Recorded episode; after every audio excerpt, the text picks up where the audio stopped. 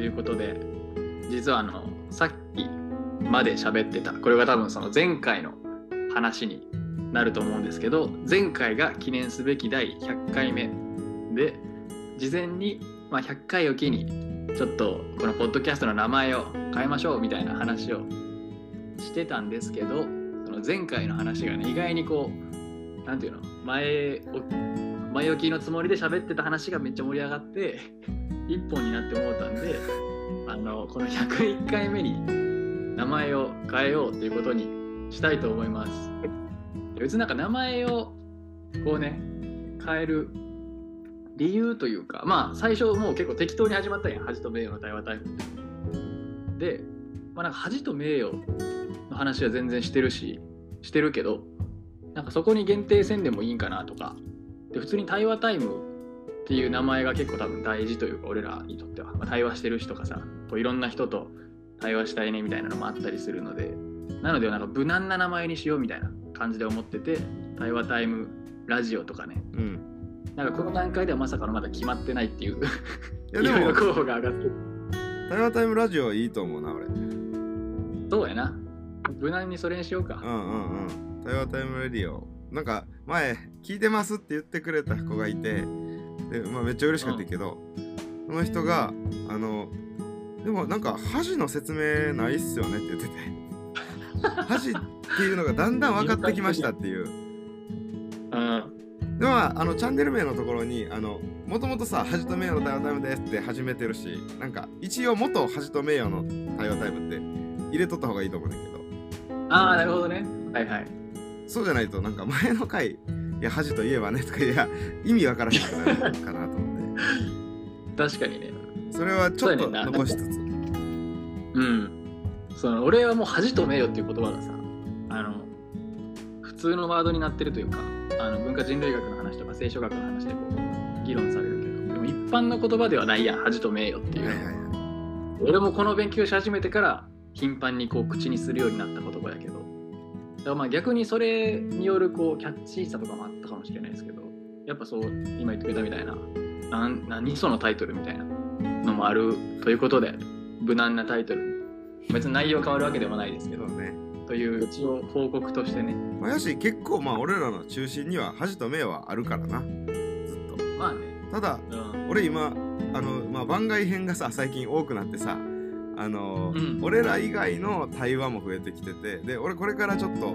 えーまあ、YouTube でもやるかもわからんけどそのいろんな人とこう神学的な対話をしていきたいと思って。て。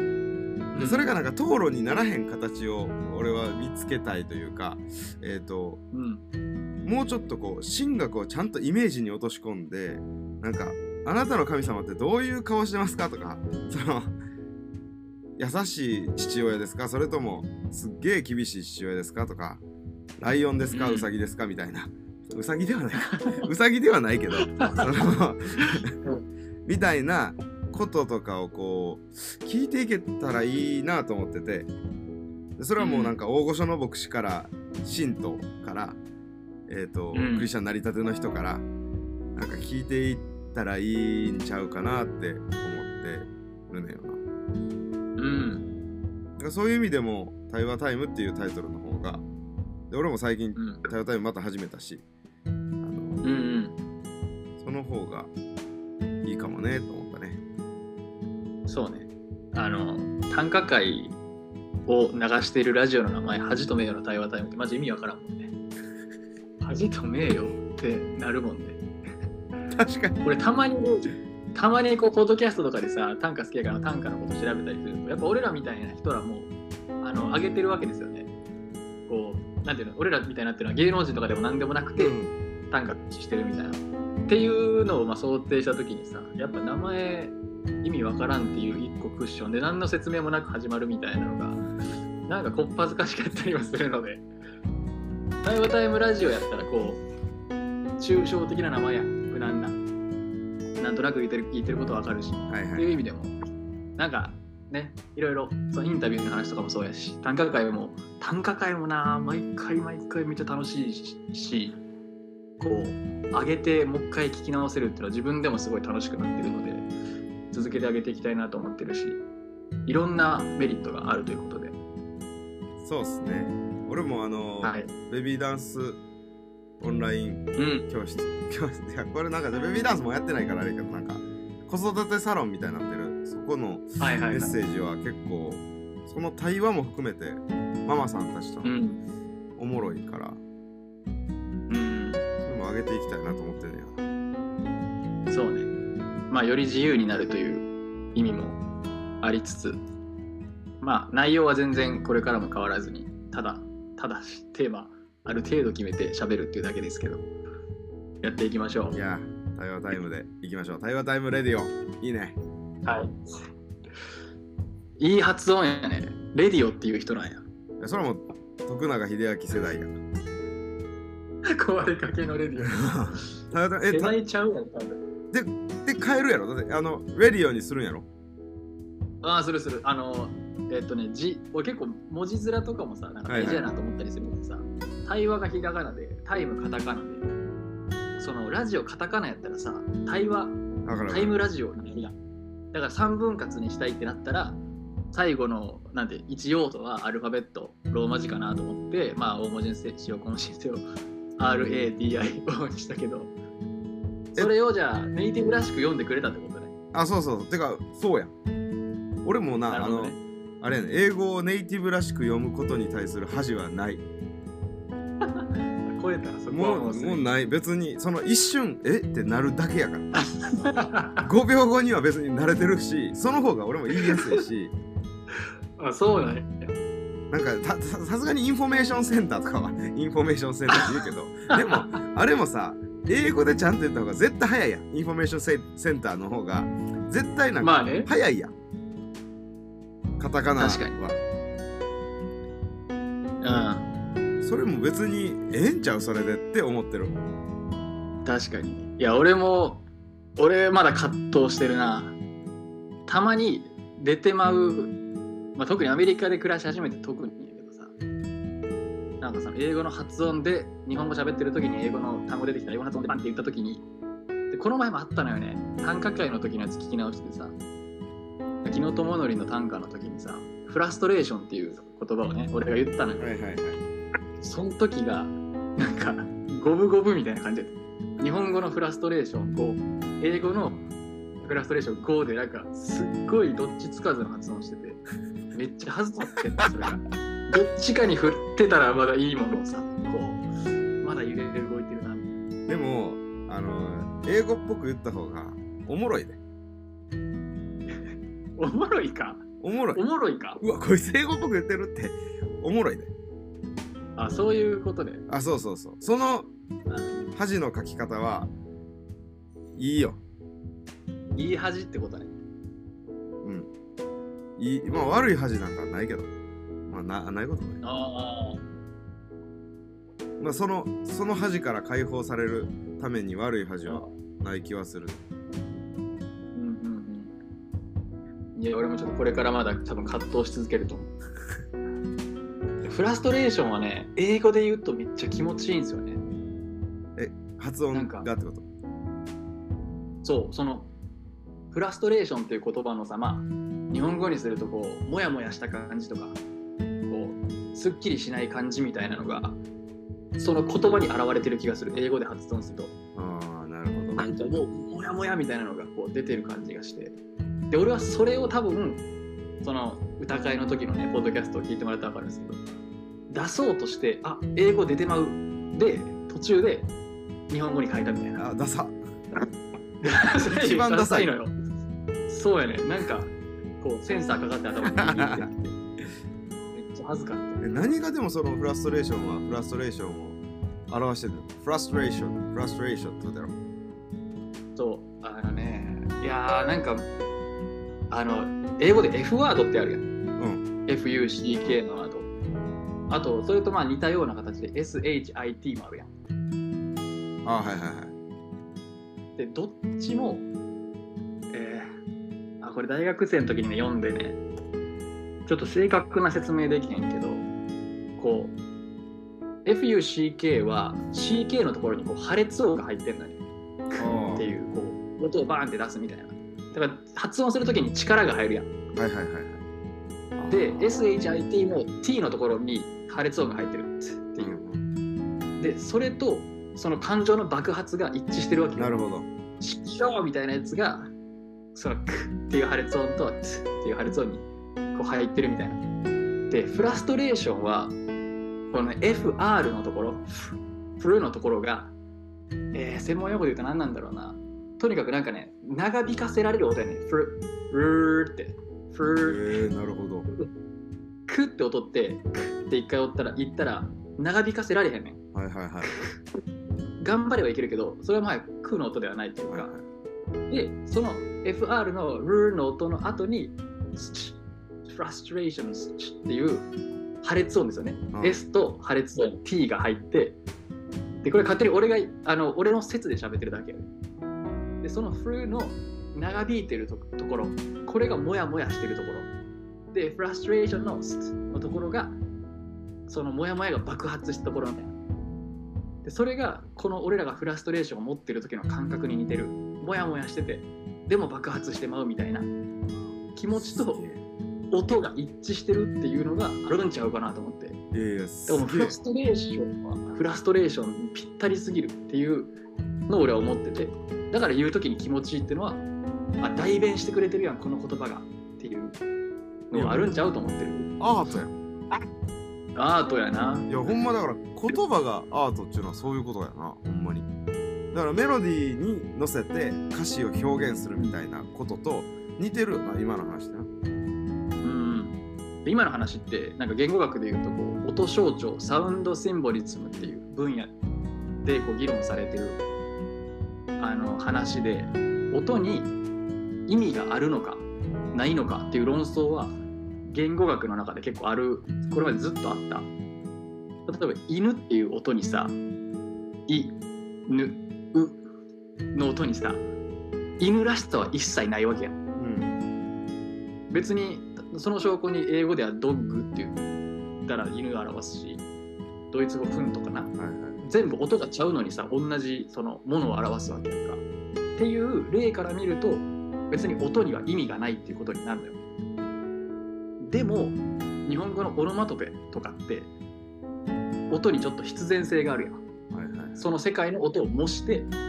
それが何らかの意味を持ってるとかいう例があったりとか。あとね英語で言うとそのあの光る系の言葉には GL で始まる音が多いっていうのがあってぼんやりしたのは glow とかあ栄光はちょっとむずいな。微妙な例やけど。まあぼんやり光るは glow でキラキラ光るは glitter っていう言葉があったりとかして。でそういうのを見ると GL っていう音がもしかしたらその光を表しているのかもしれないっていう議論が成り立つわけですよ。なるほど。こういう例からすると GL っていう音には光と関連する意味があるっていう議論がでこう対立するみたいなのがあってでさっきの俺のフラストレーションの解説考察かは後者ですね。GL みたいな形でちょっと一致すると俺らの感情とかと一致するところがあるんじゃんみたいな。確かにこっちの方がちょっとアートっぽいですよね。いや絶対そうや。そうに決まってるやん。あるに決まってるやん。どっちも妥当性はあるけどな。いやてかでも言語はでもさ入ってきたところが違ったりするやん英語も。うん、だからそうじゃないアートじゃないやつが考えたやつもあるやろうけど。そのやつがあるっていうのは絶対確かにそうやしだから漢字がそうや。漢字と同じなんやなって今聞いてて思った、その英語の。単語の作り方も。なるほどね。でもそらそうよなと思って。えっとえっと英語ってさなんかこういうこういう系の話はこういう発音が出てくるようなとかもあるやん。なんかえっと簡単なところで形容詞はションで終わるとかさ形容詞じゃない。えー、え名詞？名詞かうんうん。名詞化したらションで終わるとかさ。そういう、うん、なんかメロディーで判定してるみたいなとこあるやん。ああなるほどね。俺それあると思って。で昔その気づいたのはみんなあの I have been to どこどことか I've been to US とかさ、うん、ブーまで聞き取ってんのかなと思って。ああ I've been to I've been to でいけるやん。でなんで俺、あの、過去形、過去分詞形で B のその B 動詞の形が違うかっていうと、あ、ブー期間でも判定できるためやと。はいはいはいはい。でメロディーが変わるやん。あの過去形にしたり、えっと、その I have が入ることで。メロディーがテンポ。が、うんうん、I would か、うん、I been I will とかになるかで全然テンポが変わるからあそのテンポで判定してんねやと思って。なるほどねおもろいな。もともとそのなんか音楽みたいな作られ方をしてる言語なんやっていうことは思ってて。うんうんうん。確かにそれはあるかもね。なんかこっち来て思ったけど、まあ、こっち来る前からは別に感じることはあった。あの「there is」とか「there are」があるやんか、うん、こう「there」の後に「there is」「there are」の後に来る名詞が単数形やったら「is」やし複数形やったら「are」やしっていうのを俺ら習ってでまあレポート書く時とかさすがにそのルールに乗っ取らなあかんけどこの話し言葉ではみんな「there's」まで言うねん。言った後で名詞を選ぶから、全然 there's の後に複数形の名詞来たりするんだよね。だから there are よりも there's が言いやすいから、多分そこがまでまでがフィックスしてて、固まってて、その後に来る名詞が、まあ、単数形やったらいわゆる文法的に普通、的確。で、複数形が来たら文法的には不適格。there is books とか不適格やけど、でももう there's まで言ってもってるから、クリアみたいな感じになって全然違和感なくみんなそれで会話してるみたいなだかそういう例は確かにジョージが言うみたいなメロディー音楽性テンポ重視みたいなテンポが文法を乗っ取る形みたいなやつはあるかもね確かにおもろい。でなんかあの聖書もなんか言葉ってこめっちゃアートやと思うね、うん、短歌をやっててもそうやし。でその絵と言葉とえっ、ー、となんか他のことと曲メロあの歌とかさあの実はめっちゃつながってて全部アートやし、うん、アートなことに気づかずに使ってることが多いなと思うねえっ、ー、と言葉。なるほど。でもアートやなと思うね言語学みたいなのを見ていくと。でそう思うと聖書はめちゃくちゃアートやと思うねうんで詩篇とかめっちゃ韻踏んでるっていうしヘブル語は。もともと口伝で伝えられていたものやからやっぱなんていう覚えやすくないと多分あかん、うん、そうやね。と思ってて。でそのやっぱその言語のアート性というかそれを明らかにしてくれるとその神学とかそのクリスチャンライフみたいなとこにもめっちゃいいあの影響があると思う。うん確かにね。その聖書翻訳の話する時とかもさ俺なんかヘブル語全然読まれへんからやけどヘブル語知ってる人の議論ではそういうのも出てくるよね、うん、なんかこのあーでも下手な話できへんな。とにかくこの音ヘブル語のこの音。例えば恐れまあ適当に今作り上げてるけど恐れっていうのを表せる言葉が2個あったとして片方がなぜか選ばれてる。でその理由を説明するときに前に出てきた言葉との音を共鳴させるためじゃないかみたいな。で似た発音をしてでそれってなんか言ったら人間を楽器のように使ってるわけやん。意味は同じやのに片方の言葉を選んだ。その理由はその音がその発音が前出てきたやつと相性がいいからとかっていうのもあるんじゃないですかみたいな発言をしてされた教授の方がいたりしてヘブル語の専門に。それ聞いた時になんか震えたな。なんか発音ってまあないがしろにされたりとかさギリシャ語の分野とかでもさその当時のコイネギリシャ語新約聖書のギリシャ語の発音ってもう分かんなくなってるとかあのその後に出てきた人が開発した発音でもうやっていけばいいんやみたいな。その全然わかるしそういう仕方ない面もあると思うけどでもさっきのそのヘブル語の議論とか聞くとさやっぱ発音でちゃんとこだわって作った人もおるわなそりゃみたいな感じになったりするとなんか奥深ってなりますよね。